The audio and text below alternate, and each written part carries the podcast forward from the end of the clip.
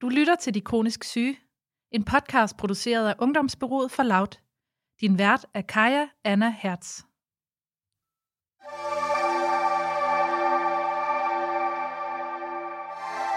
Louise har levet med smerter, der er kommet og gået hele sit liv. Ingen hospitaler eller læger kunne fortælle hende hvorfor, og til sidst blev hun bare placeret i en kasse, der hed Doven. Men efter et besøg på et privat hospital, fik Louise en diagnose, som ændrede hendes liv. Og et tilbud om en operation, der skulle løse alle hendes problemer, men faktisk gjorde det modsatte.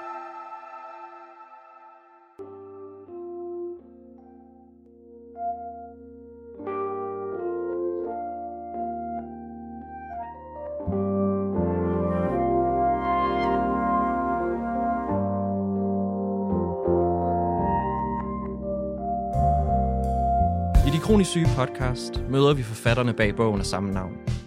I den fortæller 25 unge om deres liv med en kronisk sygdom. Fortællingerne er varierede og detaljerige, og fælles for dem alle er at have en diagnose, en tilværelse og en kasse, som de er nødt til at forholde sig til. I dag har vi besøg af Louise, som lever med kroniske smerter efter en operation for hoftedysplasi. Og vi skal høre fra Jesper Bo Hedager, som er fysioterapeut, og fra Morten Hø, som har en Ph.D. i Neuroscience med fokus på smerter. Hej Louise, og velkommen til De Kronisk Syge podcast. Det er rigtig dejligt at sidde her med den øjenkontakt, vi nu engang kan få her på en fjernforbindelse, mens vi sidder her i vores dejlige tårn på Nørrebro. Og hvor sidder du? Jeg sidder hjemme i mit hus i, øh, i Odense. Louise, vil du starte med at fortælle lidt om dig selv? Øhm, ja, øhm, jeg hedder Louise, og jeg er 28 år. Øh, og jeg lever med kroniske smerter i det meste af min krop. Øhm, jeg bor i mit hus sammen med min kæreste, øh, vores lille hund, og så skal jeg være mor her til september. Tillykke med det. Tak. Louise, vil du prøve at beskrive en normal hverdag for dig med dine kroniske smerter? Øh, jamen, en normal hverdag for mig, det er, øh, det er meget afslappning. Øh, jeg bliver meget hurtigt træt, og mit overskud forsvinder ret hurtigt. Så øh, det handler meget om at stå op og prøve at få noget tøj på, og komme ud af døren og gå en tur med vores hund.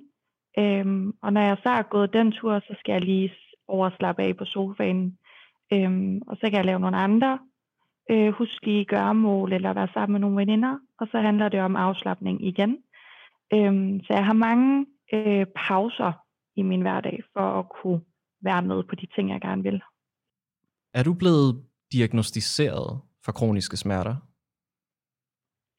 Øh, ja, det blev jeg øh, ude på smertecentret øh, for nogle år tilbage øhm, hvor de sagde til mig, at mit nervesystem var ødelagt, fordi jeg havde haft så mange smerter øh, i så mange år, og, øhm, og de ikke rigtig kunne finde så meget andet, end at det ligesom var mit øh, system, der hele tiden var, var ligesom beredt på at skulle kæmpe, fordi at de der smerter blev sendt hele tiden.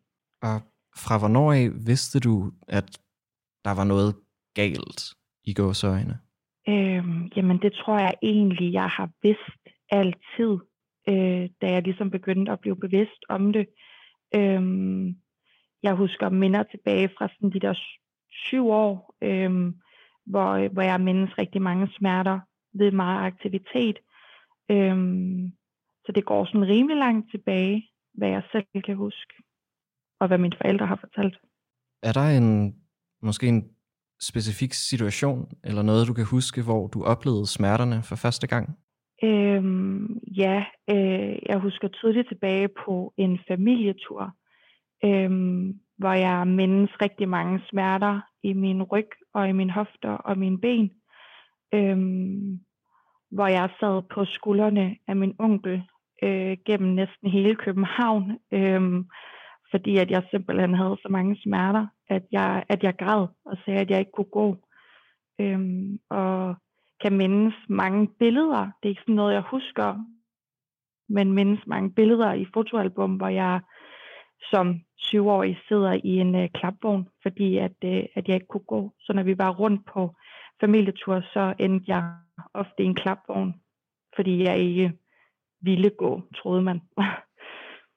Hvordan oplevede du det i skolen, din skolegang i folkeskolen? Vidste du allerede dengang, at ja, du ikke kunne det samme som de andre, eller at det ikke var alle, der skulle døje med de ting, som du skulle? Øhm, ja, det kom lidt senere. Øhm, vi havde for eksempel sådan et, øh, et årligt løb, øh, hvor man enten skulle løbe var det 3 km, 5 km og 10 km. Og øh, jeg kan jo huske frygten øh, mange måneder før det løb, om at jeg skulle finde en eller anden, der gad at gå sammen med mig. Øhm, fordi jeg jo godt vidste, at jeg ikke kunne løbe den der tur der. Øhm, og allerede der kunne jeg jo godt mærke, at der var noget galt, at sådan skulle det ikke føles. Øhm, men fordi man fik at vide så ofte, at jeg bare skulle tage mig sammen, og det nok bare var fordi jeg var doven, så begyndte man jo også at tro på, at det var fordi man var doven. Okay, så oplevede du meget af, ja, hvad man godt kunne kalde forskelsbehandling fra, hvordan de voksne eller de andre børn, de behandlede hinanden, versus hvordan de behandlede dig? Øhm, ja, altså jeg vil sige, jeg har altid haft rigtig mange gode veninder i skolen, øhm, men man kunne hurtigt komme til at føle sig udenfor i frikvartererne, øh, hvis vi skulle lave noget, der var aktivt. Øhm, så jeg mindes også min skolegang være præget af mange løgne, øh, fordi jeg jo ikke vidste, hvad jeg ellers skulle sige. Så blev det hurtigt et eller andet med, jeg faldt i går og forstod min fod, så jeg kan ikke lige være med i dag, eller øh, for ligesom at godt gøre for, at jeg ikke kunne.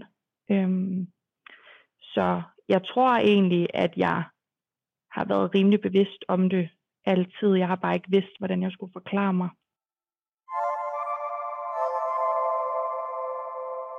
Mit navn det er Morten Hø. Jeg er oprindeligt uddannet fysioterapeut for over 20 år siden, og har løbende været kliniker. Først var jeg ren kliniker de første 10 år, så er jeg gradvist øh, blevet mere akademisk orienteret. Jeg har taget en kandidatuddannelse, eller det der Master of Science i smerte og naturvidenskab, eller neurofysiologi, og så har jeg taget en, eller lavet en Ph.D. inden for smerteforskning. Kroniske smerter er defineret af WHO i maj 2019 som smerter, der har været ved i mere end tre måneder. Men det er ikke nok.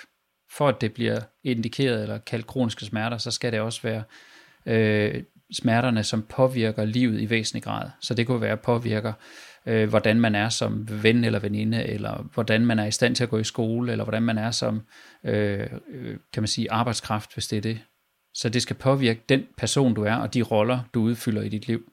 Hvis det gør det, og du har haft ondt i mere end tre måneder, så er det kroniske smerter. Nogen har så en underliggende sygdom, det kunne være nervesygdom eller sådan noget, og så kalder man det kroniske sekundære smerter, og mange har den her form for smerter, som vi ikke rigtig kan finde nogen underliggende sygdom for, og de hedder kroniske primære smerter. Når vi prøver at forstå, hvad smerte er, så tager vi oftest udgangspunkt i nervesystemet. Øh, det er sådan, at nervesystemet har i princippet øh, to øh, tempi, kan man kalde det. Så den, en del af nervesystemet, det kan vi kalde det sensoriske nervesystem, det bliver aktiveret ved meget lave intensiteter, altså let berøring for eksempel. Og så har vi en, en del af nervesystemet, som bliver aktiveret ved højere intensitet, for eksempel lidt mere kraftig berøring, eller højere varme, lavere kulde, mere kemi, altså mere chili for eksempel. Og det kalder vi for det nociceptive system. Og når vi øh, for eksempel forsker i smerte, så aktiverer vi det her nociceptive system, og så kan vi næsten altid få folk til at få ondt. Det er meget, meget sjældent, vi ikke får folk til at få ondt.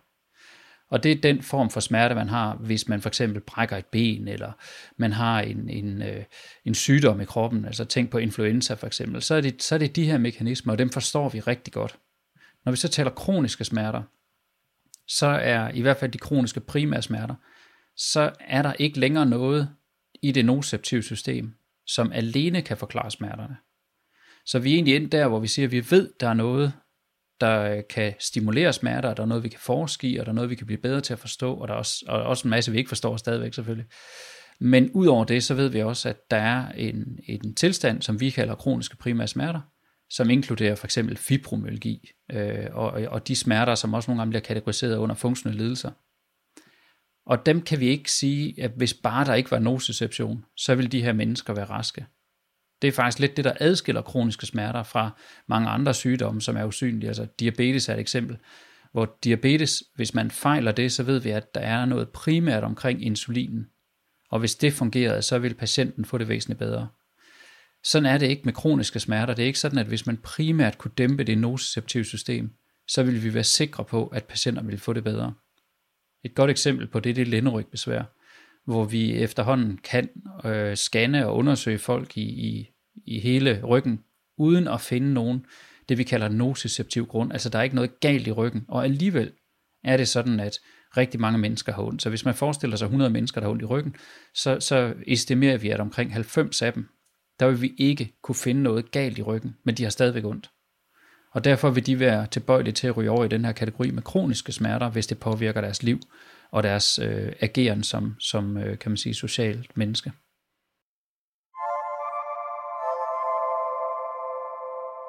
Hvordan tænker du om ja, din barndom nu, når du ser tilbage på den? Øhm, jeg mindes min barndom som en god barndom, men en barndom med en del udfordringer. Øhm, både sådan fysisk øh, med mine smerter, men også i forhold til, at det var svært at følge med i skolen, fordi jeg havde så ondt. Øhm, så det har jo ligesom fulgt mig, øhm, lige siden jeg kan huske, at det har været svært for mig at, at følge med i undervisningen og forlade min lektier, når jeg kom hjem, fordi at jeg var propfyldt af smerter, øhm, så det havde jeg bare ikke overskud til. Øhm, så det har fyldt rigtig meget. Den her måde, du så ja, håndterede folkeskolegangen og bare skolegangen, var det noget, du snakkede med dine forældre om? Var de opmærksomme på det? Øhm, mine forældre havde mig til mange forskellige fagpersoner, som skulle prøve at redegøre for, hvorfor at jeg brokkede mig over at have ondt. Øhm, men ved alle sammen var det ligesom samme svar om, at der var ikke noget galt med mig. Øhm, så det handlede nok bare lidt om dogenskab, og at jeg bare skulle tage mig sammen. Så mine forældre troede nok bare på det der, øh, de der fagpersoner, der fortalte de der ting. Øhm, så de har været opmærksomme på det, men er bare ikke blevet rådgivet godt nok til at hjælpe mig. Det kan jo også være må jo også være rigtig svært at blive rådgivet på noget, der er så usynligt, som det har været for dig.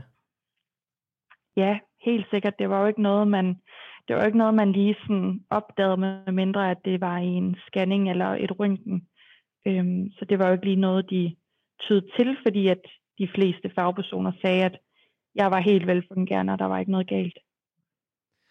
Det lyder jo i hvert fald som om, at det har været noget af en kamp for dig at bare overhovedet at få en diagnose. Vil du måske fortælle lidt om det?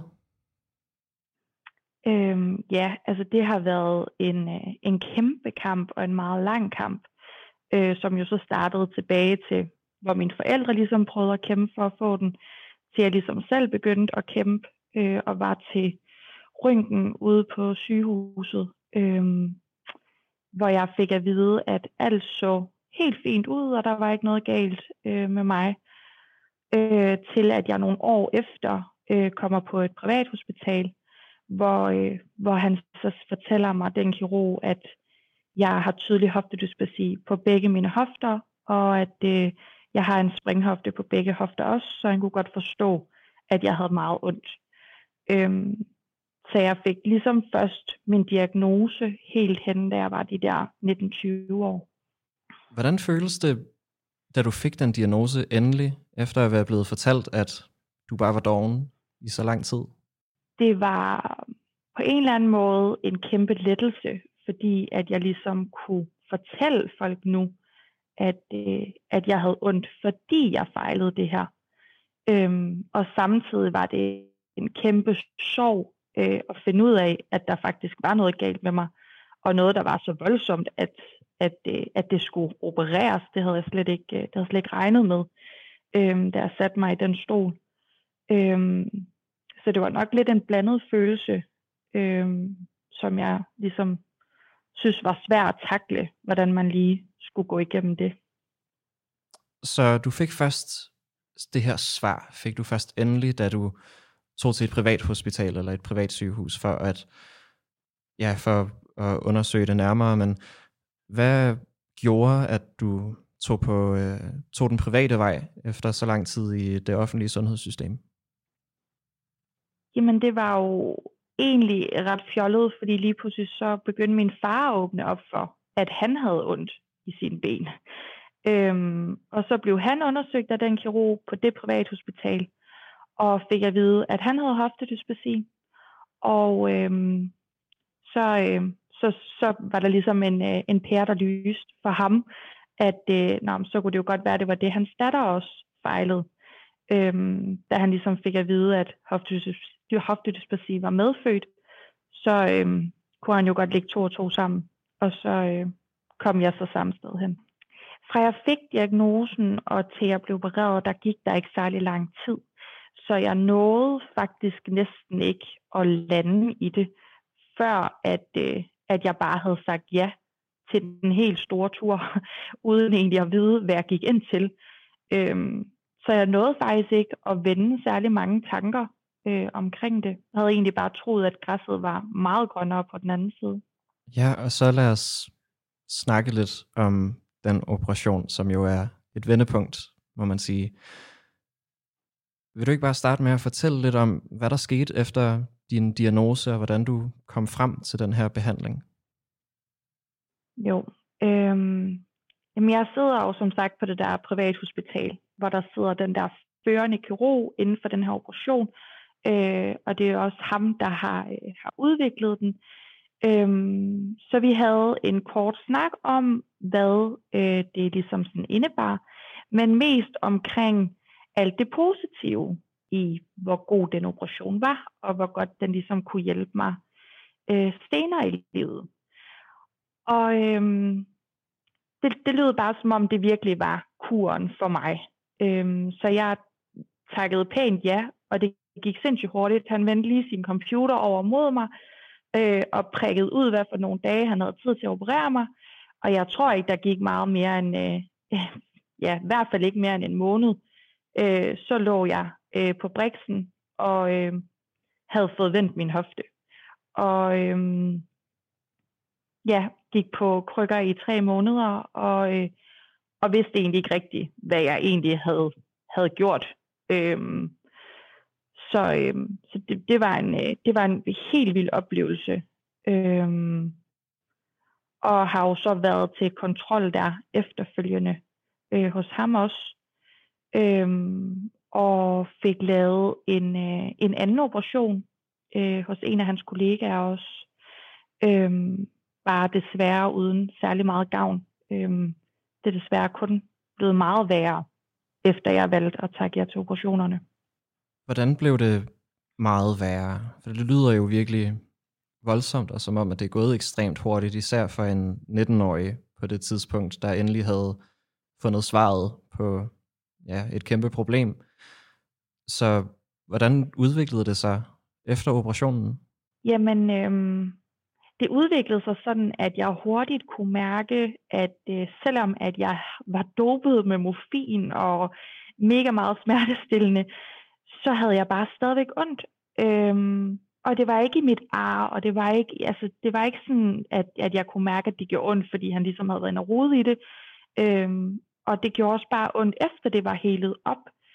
Øhm, og det gjorde ondt på, på sådan en måde, som bare var konstant. Hvor før, der havde jeg ligesom kun ondt, når jeg var aktiv, når jeg gik meget, og Øhm, nu der gjorde det bare ondt, selvom jeg lå på sofaen hele dagen, eller selvom jeg havde gået en lille tur og lagde mig på sofaen, så gjorde det bare stadigvæk helt vildt ondt. Også selvom jeg fortsat min morfin. Øhm, så der gik det ret hurtigt op for mig, at øh, det her, det, det var ikke godt, og det havde ikke været godt for mig. Så da det gik op for dig, så tog du tilbage til kontrol? Ja, så kom jeg tilbage på hospitalet, øhm, og øh, han mente så, at det kunne være de skruer, jeg havde fået sat ind for at holde på hoften, som gav mig de smerter.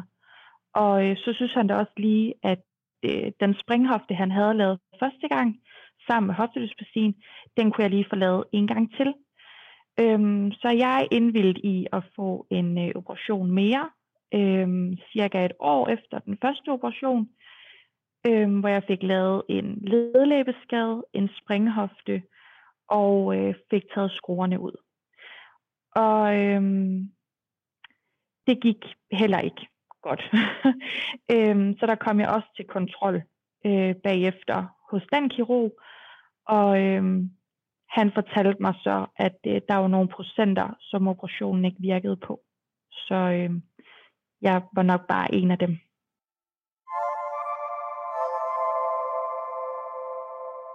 Når man snakker behandling af kroniske smerter, så er der to faktorer, man skal holde øje med, fordi normalt, igen hvis vi tager det brækket ben eller sukkersygen, så forestiller vi os, at når man er færdigbehandlet, så har man ikke brug for medicin eller behandling.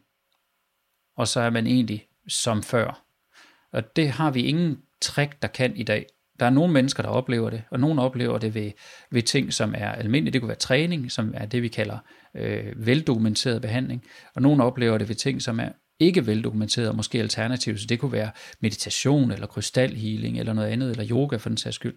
Så mange folk oplever en eller anden forbedring af noget, men der er meget, meget få ting, faktisk ingenting, vi kender til, som gavner alle folk meget. Øh, der, er, der er helt sikkert sådan, at hvis man ved, hvad smerterne er, altså det vi typisk vil kategorisere som patientuddannelse, det er noget, der gavner de fleste til en vis grad. Det samme gælder det at have en fysisk aktiv hverdag. Det, gælder de, det hjælper de fleste til en vis grad. Der er også nogle kognitive teknikker, for eksempel det at lære at håndtere smerterne. Det gælder igen, det hjælper mange til en vis grad. Og så er der nogle ting, som ikke rigtig hjælper øh, alle folk, men som kan hjælpe få folk meget. Det kunne for eksempel være medicin, eller kirurgi, eller øh, manuel terapi, eller sådan nogle ting. Så de, de hjælper nogle få meget, eller i moderat grad. Men vi har altså ikke trækket til at gøre folk rask. Det er det ene ben, det der med at sige, kan vi gøre dig rask igen? Hvis vi tænker på, hvordan WHO har kategoriseret de kroniske smerter, så var det jo ikke bare, at du havde ondt, men det var også, at det påvirkede dit liv. Og den nye måde at fokusere på behandlingen, det er faktisk at sige, hvis smerterne er svære at gøre noget ved, kan vi så gøre noget ved den måde, det påvirker dit liv på? Og det er faktisk der, behandlingen går ind. Så hvis man tager det perspektiv på, så er der faktisk en ret god succesrate, når det kommer til at behandle kroniske smerter. Så det vil sige, at hvis målet er, at man kan leve med smerterne, det lyder som lidt sådan en floskel, og, og det er sværere, end det lyder, og det er ikke noget, man bare gør. Men hvis man kan lære at leve med smerterne, eller lære at leve med tømmermændene, som mit eksempel var før, så er man faktisk ude af kategorien kroniske smerter, for så påvirker det ikke længere livet. Og dermed er man så jo helbredt, eller i hvert fald behandlet for det. Derfor kan man godt stadigvæk have ondt. Øh, og, og igen, når vi kigger på befolkningsundersøgelser, så tyder det på, at det er helt normalt at have ondt. Så 1,3 millioner danskere har ondt til dagligt. Det er ikke sikkert, at de alle sammen har hver dag, men, men det er det normale billede, det er, at man har ondt. Og der er en gruppe af dem, omkring 5%, som er rigtig hårdt ramt, som ikke kan få deres liv til at hænge sammen. Og de har selvfølgelig brug for specialiseret hjælp. Men ellers størstedelen, de klarer sig med øh, og, og måske gå regelmæssigt til fysioterapeut, eller sørge for at holde sig aktiv, eller bruge nogle bestemte redskaber i hverdagen, eller vide, at når jeg har lavet for meget, så tager jeg lige en hviledag. Og de kan klare sig med det, jeg vil kalde enkle redskaber. Og så er der nogen, som har et væsentligt mere komplekst problem, hvor det at skrue på én ting medfører, at noget andet bliver værre. Og der kan man have brug for specialiseret hjælp.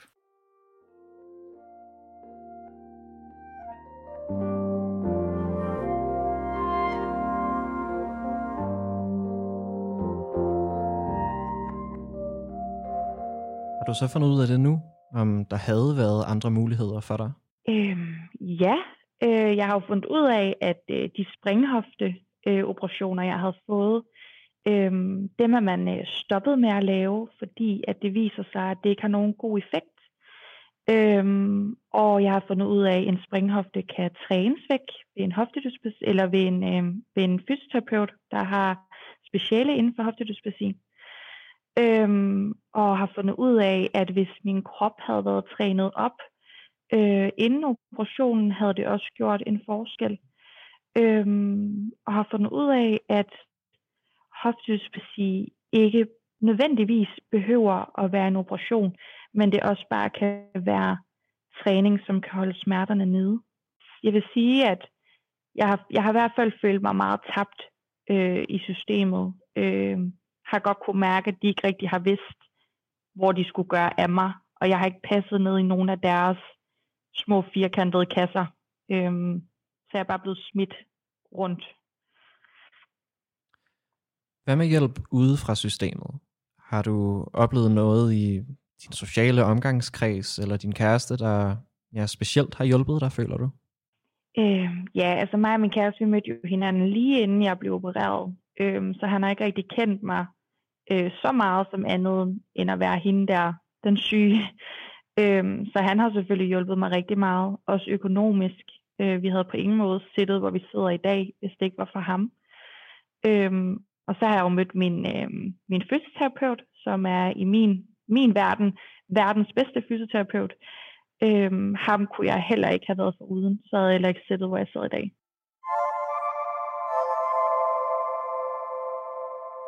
Jeg øh, hedder Jesper Hedager, jeg er fysioterapeut og har været øh, praktiserende i 11 år på øh, klinik i Odense, hvor jeg har øh, hvor jeg har specialiseret mig i øh, specielt hofter og øh, hofteproblematikker, som for eksempel hoftedysplasi. Mit forløb med Louise har været rigtig meget et uddannende forløb.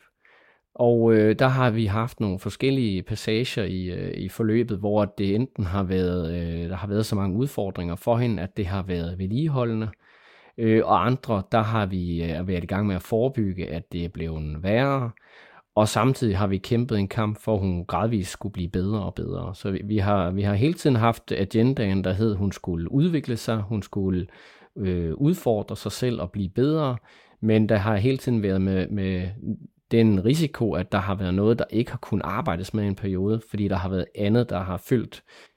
Louises forløb ved mig startede øh, som et form for genoptræningsforløb, hvor vi øh, arbejdede rigtig meget omkring at få hende øh, afbalanceret igen i form af, at hun skulle begynde at stole på sin krop. Hun skulle lære at bevæge sig bedre i sin krop, og vi fik gradvist bygget hende øh, styrkemæssigt øh, ret godt op. Så øh, kom der nogle øh, udfordringer for hende, som gjorde, at hun øh, røg øh, tilbage igen. Og øh, her der blev det lidt mere et vedligeholdende forløb, hvor vi øh, sørgede for sådan at prøve at holde hende ovenvende, øh, holde hende kørende så godt hun nu kunne i den her hverdag, hun var i. Øh, og efterfølgende, da vi sådan har fået hende lidt ovenpå igen, jamen så har vi egentlig fortsat uddannelsen af hende. Altså den her kontinuerlige samtaler omkring, hvad hun kan og må og bør gøre for at udfordre kroppen, samtidig med, at vi har trænet, og hun har trænet. Og hun ikke har givet at træne mere, så har hun trænet stadigvæk. Louise har fundet ud af, at hun har rigtig god gavn af mange pauser, fordi det giver hende roen til lige at resette en gang. Det giver hendes, øh, hendes øh, chef op i kommandocentralen en, en pause til lige at revurdere situationen, lige at finde ud af, okay, de inputs, jeg har fået, dem, øh, dem, dem har jeg bearbejdet nu, og nu tør jeg godt, at vi skal fortsætte øh, dagens øh, udfordringer. Så det er helt normalt det her med, at man har brug for nogle flere pauser end en øh, normal velfungerende person. Og øh, det er også her, hvor de, et, øh, de kroniske smertepatienter og Louise skal lære at finde begrænsningerne. Og finde ud af, hvornår er det, at jeg har brug for lige at trække stikket, og lige sidde og trække vejret, og, øh, og samle mig igen. Øh, så, så hendes situation er, er, er meget ens med mange andre, der har været smerteplaget igennem lang tid. Det jeg godt kan lide at gøre, som jeg ved, at Louise hun, øh, hun, er, hun er glad for samarbejdet omkring, det er, at, at jeg er forstående. Jeg øh, sørger for at øh, møde hende, hvor hun er på, på dagen, og jeg sørger for hele tiden at skubbe hende i den retning, som hun også godt ved er den rigtige retning ved at udfordre hende såvel øh, mentalt, men også øh, fysisk i øh, hendes forløb. Og øh, det er i hvert fald det, som jeg har personligt god øh, effekt og gavn af, at, øh, at få mine patienter til at, øh, at forstå hele billedet af øh, deres kompleksitet, og ikke kun være en symptombehandler. Hvis man øh, står i en situation, hvor man har kroniske smerter, så er det vigtigt, at man får en god snak med øh, dem, man, der er rundt om en. Det kan være familien, vennerne, men også med ens læge.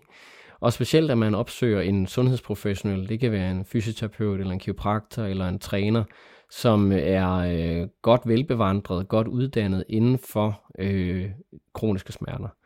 Der findes øh, mange derude, der reklamerer for, at det, øh, det er noget, de øh, er ekstraordinært gode til, men den lokale fys kan altså også være øh, rigtig kompetent omkring det her. Men det er vigtigt at få lavet en god forventningsafstemning, når man har kroniske smerter, omkring om den, man øh, tilgår, også kan hjælpe en med lige præcis den her lidt mere komplicerede tilstand. I mine øh, praksisdagligdage, der oplever jeg ofte, at patienter har været øh, skubbet lidt for hurtigt igennem øh, sundhedssystemet, øh, og at øh, der ikke er blevet forsøgt øh, nødvendigvis alle de rigtige tilgange, før at en operation den, øh, den, bliver, den bliver tilbudt. Og øh, der er vi heldigvis i gang med at få, øh, få ændret på den her praksis, men det er desværre noget, der forekommer for ofte øh, efter min oplevelse.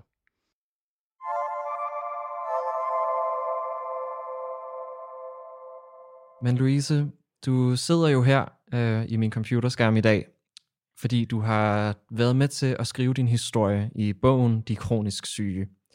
Og du har taget et stykke med fra din egen tekst, som, vi, som du gerne vil læse op for os her i dag. Vil du læse det op nu, og måske fortælle os, hvilken side det er på? Ja, øh, jamen det er på side øh, 109, og det handler lidt om det, vi lige har været lidt inde på i forhold til kommunen. Øh, lidt omkring mit forløb med dem. Øhm, og det lyder sådan her. Mistroen føler du især, når du skal sidde over for sagsbehandlerne fra kommunen. For allerede ved din første operation må du droppe ud af uddannelsen som social- og sundhedshjælper og modtage kontanthjælp. Og under din anden operation fører din sygemelding til en fyring for Føtex. Kronisk syg og på kontanthjælp som 19-årig. Det får dig til at føle dig som en taber.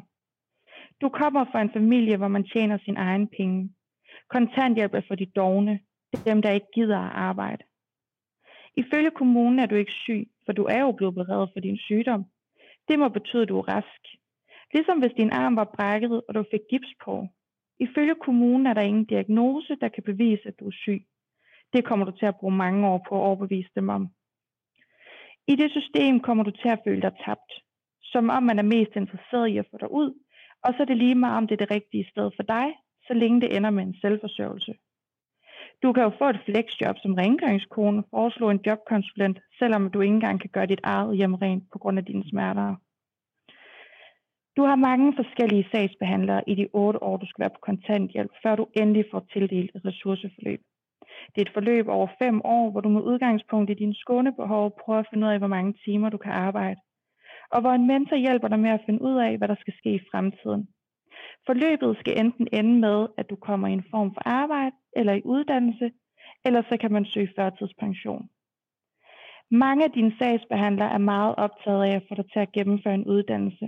Det vil du også gerne, både for din egen skyld og for din omgivelses skyld, så din familie kan være stolte af dig. Så du kan sige, at du har udrettet noget. Det betyder, at du flere gange starter på HF, men hver gang må droppe ud, fordi du ikke kan holde til det. Det føles som nederlag efter nederlag. På et tidspunkt kommer du i praktik i en børnehave. Din mor er dagpleje, din moster og mormor var dagplejer, og din storsøster er skolelærer, og du vil også gerne arbejde med børn. Men selvom du ikke løfter rundt på børnene, og du bliver skånet, så er du helt smadret efter at have arbejdet 9 timer om ugen. 9 timer om ugen kan du ikke engang klare. Okay, du passer bare slet ikke ind på arbejdsmarkedet. Men skal du være på kontanthjælp resten af livet, er det virkelig hende, du er.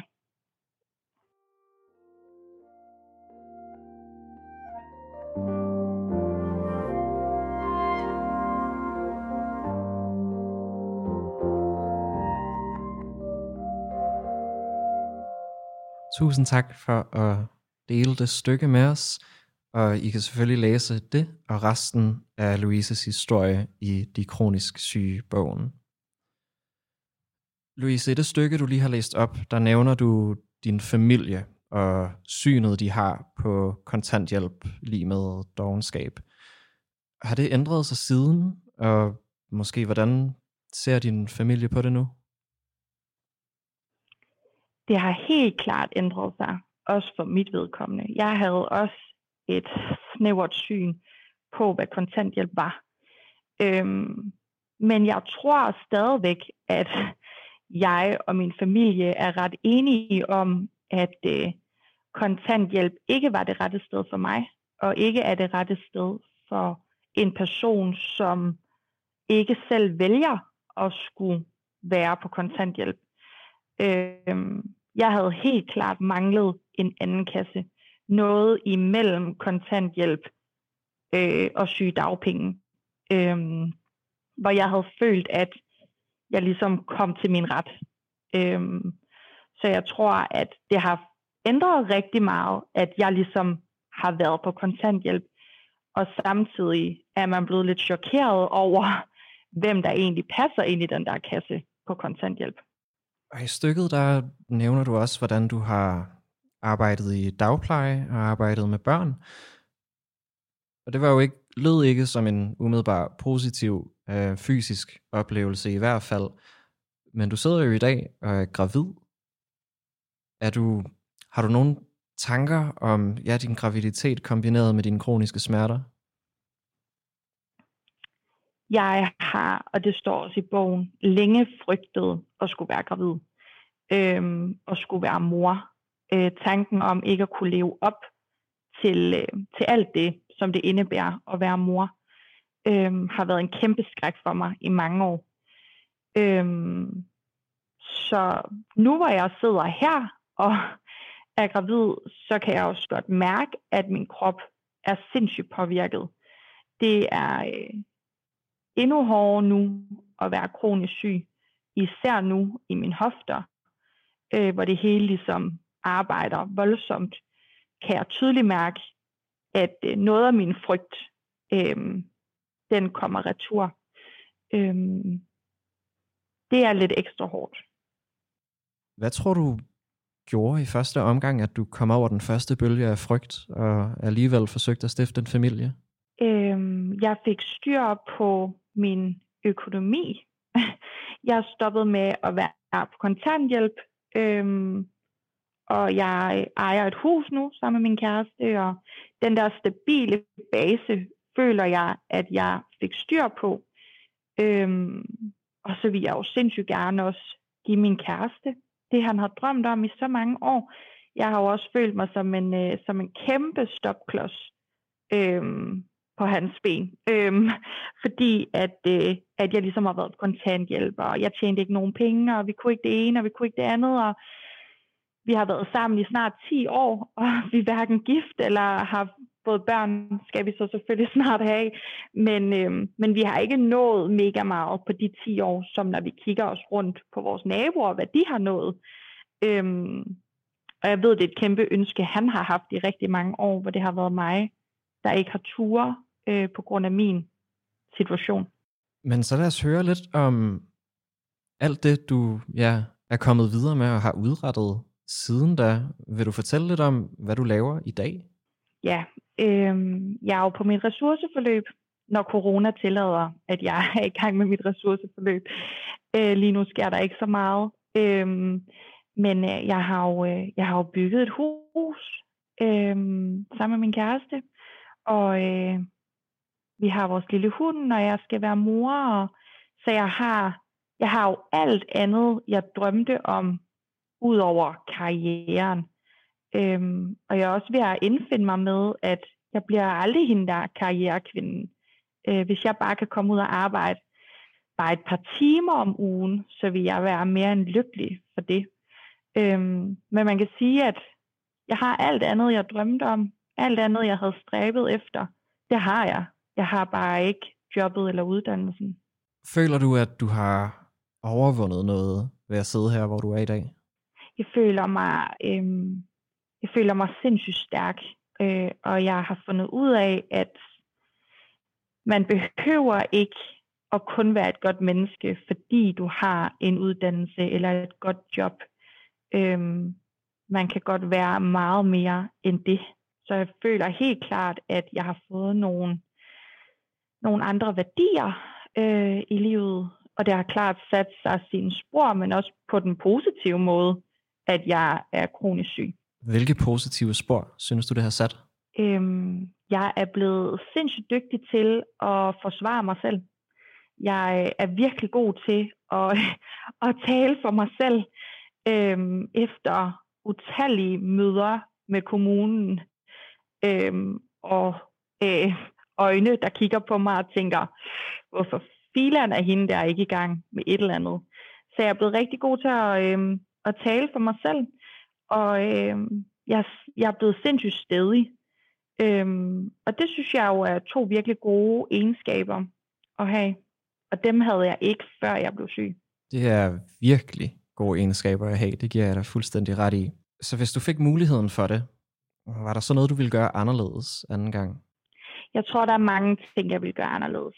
Jeg vil helt klart stoppe med at plise folk øhm, noget før. Jeg har været en sindssygt stor pleaser. Sagt ja til alt, hvad jeg ikke har lyttet til mig selv. Og øh, ja, lavet mange løgne, i stedet for bare at være ærlig, fordi jeg ikke har vi gøre folk kede af det. Øhm, så helt klart at stoppe med at plise andre og se mig selv noget mere i øjnene, vi jeg klart har gjort noget før. Louise, tusind tak for din tid i dag. Vi skal til at runde af her fra De Kronisk Syge podcast. Vi har i dag talt øh, vidt omkring om, om at være tabt i systemet, om løgne i folkeskolen og kontanthjælp. Tusind tak, fordi du kom og satte ord på, hvordan det er at leve som 28-årig med kroniske smerter. Selv tak. Det var en fornøjelse.